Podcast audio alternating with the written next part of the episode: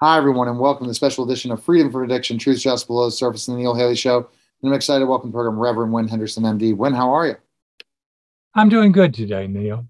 Today's program is entitled Unintended Consequences of mRNA, quote, vaccines, unquote. My source is Dr. Joseph Mercola, and the article is fact checked. MIT scientist Stephanie Seneff, who uh, is a senior research scientist at MIT, and she has been conducting research there for over five decades. Um, she has written a paper uh, along with a co collaborator, Dr. Greg Nigh. Uh, it's one of the best, most comprehensive descriptions of the many possible unintended consequences of the mRNA gene transfer technologies, which has been incorrectly referred to as, quote, COVID vaccines.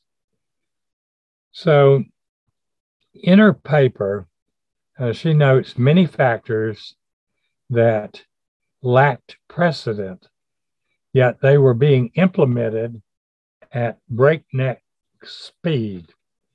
And they, these include the first ever use of mRNA gene transfer technology against an infectious agent. Secondly, the first ever, quote, vaccine, unquote, to make no clear claims about reducing infection, transmissibility, or death. Next, the first ever coronavirus vaccine ever tested on humans. Previous coronavirus vaccines all failed due to antibody dependent enhancement, referred to commonly as ADE. It's a condition in which the antibodies actually facilitate infection rather than defend against it. In May 21, Seneff said, to have developed this incredibly new technology so quickly and to skip so many steps in the process of evaluating its safety, it's an insanely reckless thing that they've done. Just five months into the mass inoculation campaign, Seneff suspected the COVID shots would end up killing far more people than the infection itself. Today, a full year into it, the statistics are grim beyond belief, proving her educated prediction to have been an astute one. As of December 2021, the U.S. Vaccine Adverse Event Reporting System, otherwise known as VAERS, has logged an astounding 927,738 COVID jab related adverse events, including almost 20,000 deaths. And uh, VAERS uh, has been said to be underreporting. So the actual figure, figures are going to be significantly higher than that. Key side effects that are now being reported in massive numbers include miscarriages, heart problems such as heart attacks and myopericarditis, thrombocytopenia, which means low platelet count, shingles, Bell's palsy, and a variety of permanent disabilities, many of which involve neurological dysfunction. All of these consequences were predicted by Seneff and Nigh in their paper, which makes the events all the more tragic. Importantly, VAERS is notoriety underreported so that the real world impact of these shots is far greater than what that data suggested.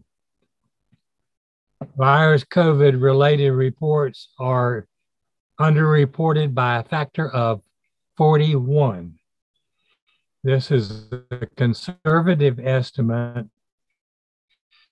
supported by calculations using a variety of sources besides VAERS itself. The actual death toll may be closer to 374,000. And um,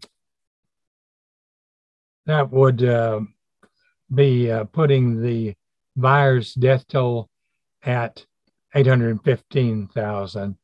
And those are deaths that occur within, as Seneff and Nigh explain in their paper, there's an overwhelming reason to suspect that these gene transfer injections will have devastating impacts in the long term, resulting in excesses deaths over there that the death toll from COVID 19 infection itself in the United States has been vastly exaggerated as it's based on positive PCR test and even mere suspicion of COVID in the absence of testing. Many died from other causes and just happened to have a positive COVID test at the time of death. And this means that about 380,000 Americans died from COVID 19 rather than with COVID 19. Whereas the COVID shots may have killed more than 374,000 in the first 11 months alone.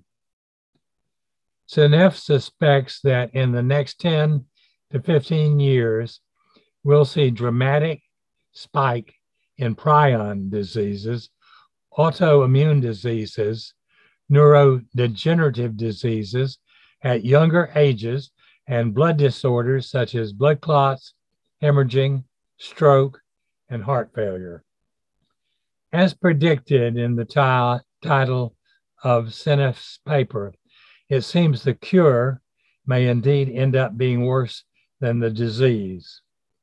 This is particularly true for children and young adults who have either died or been permanently disabled by the shots by the thousands while having an extraordinarily low risk of dying from or being seriously harmed by the infection. The reason we're seeing all these problems from the COVID shots is because they program your cells to continuously produce SARS CoV 2 spike protein, which we now know is the most dangerous part of the virus. Many experts noted this from the start, wondering what the vaccine developers could possibly be thinking, selecting this as the antigen for their shots.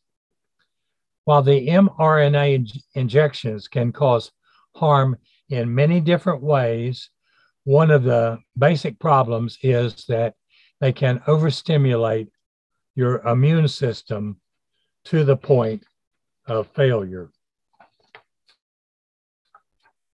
When you are injected with the COVID jab, your body will not only induce IgG and circulating IgA, but not secretory IgA. And these types of antibodies do not effectively protect your mucous membranes from SARS CoV 2 infection. So, as noted, the breakthrough infections that we are now seeing confirm the fundamental design flaws of this gene transfer technology.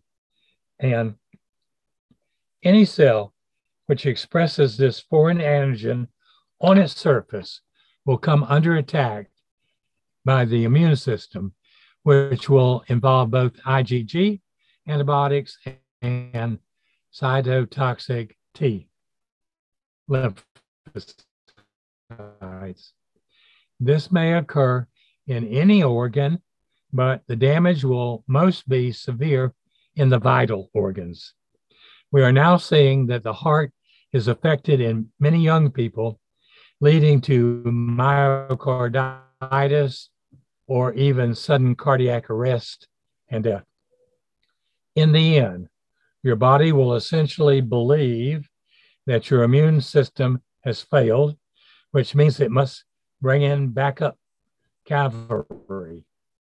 In essence, your body is now overreacting to something that isn't true.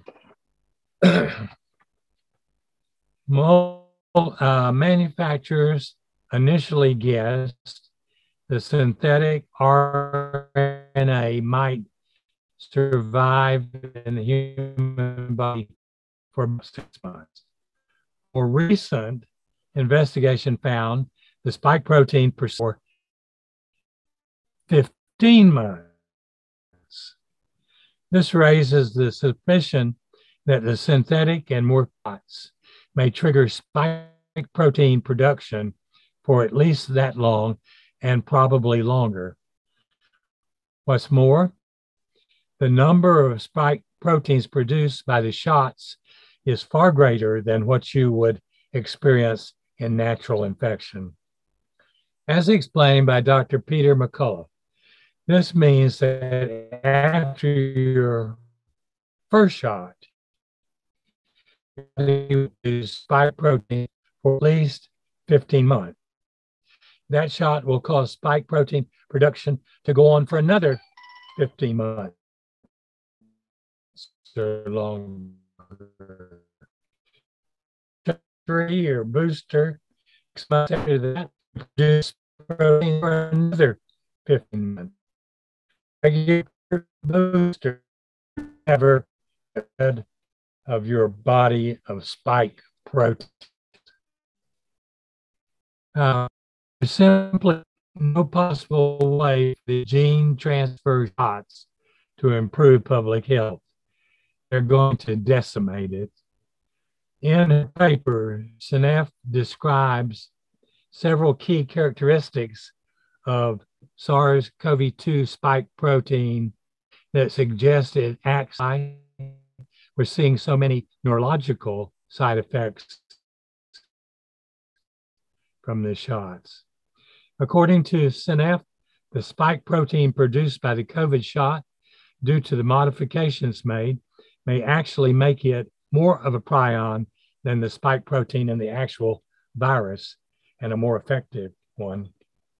The take home message is that COVID 19 shots are instruction sets for your body to make a toxic protein that will eventually wind up concentrated in your spleen, from where the prion like protein instructions will be sent out, radically increasing your risk of developing neurodegenerative diseases. Seneff also goes into great detail describing how the spike protein acts as a metabolic poison. The picture is now emerging that SARS CoV 2 has serious effects on the vasculature in multiple organs, including the brain.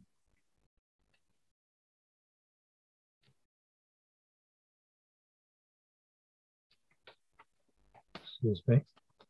With all of that in mind, it seems inevitable that long term, the COVID mass injection campaign will result in an avalanche of a wide range of debilitating chronic diseases. If that doesn't scare you, I don't know what will get my uh, podcast. It's free to get truth just below the surface. Go to www.freedomfromaddiction.libsyn.com. Spell Libsyn, L I B as in boy, S Y N, no caps, no spaces. And that's uh, my uh, podcast for today, Neil. All right, that was Freedom from Addiction, Truth Just Below the Surface, and Neil Haley Show. Take care.